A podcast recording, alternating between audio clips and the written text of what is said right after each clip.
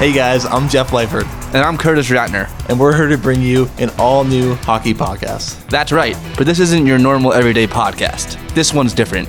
You've all heard the podcast out there, basically recapping scores and headlines. They're everywhere. But in this podcast, we're going to take you inside a different layer of the game. In fact, our focus isn't really the NHL. Exactly. We're going to break down and analyze the foundation of the game, the prospects. Everyone knows who the big players are, but who's going to be that difference maker? And could it be for your team?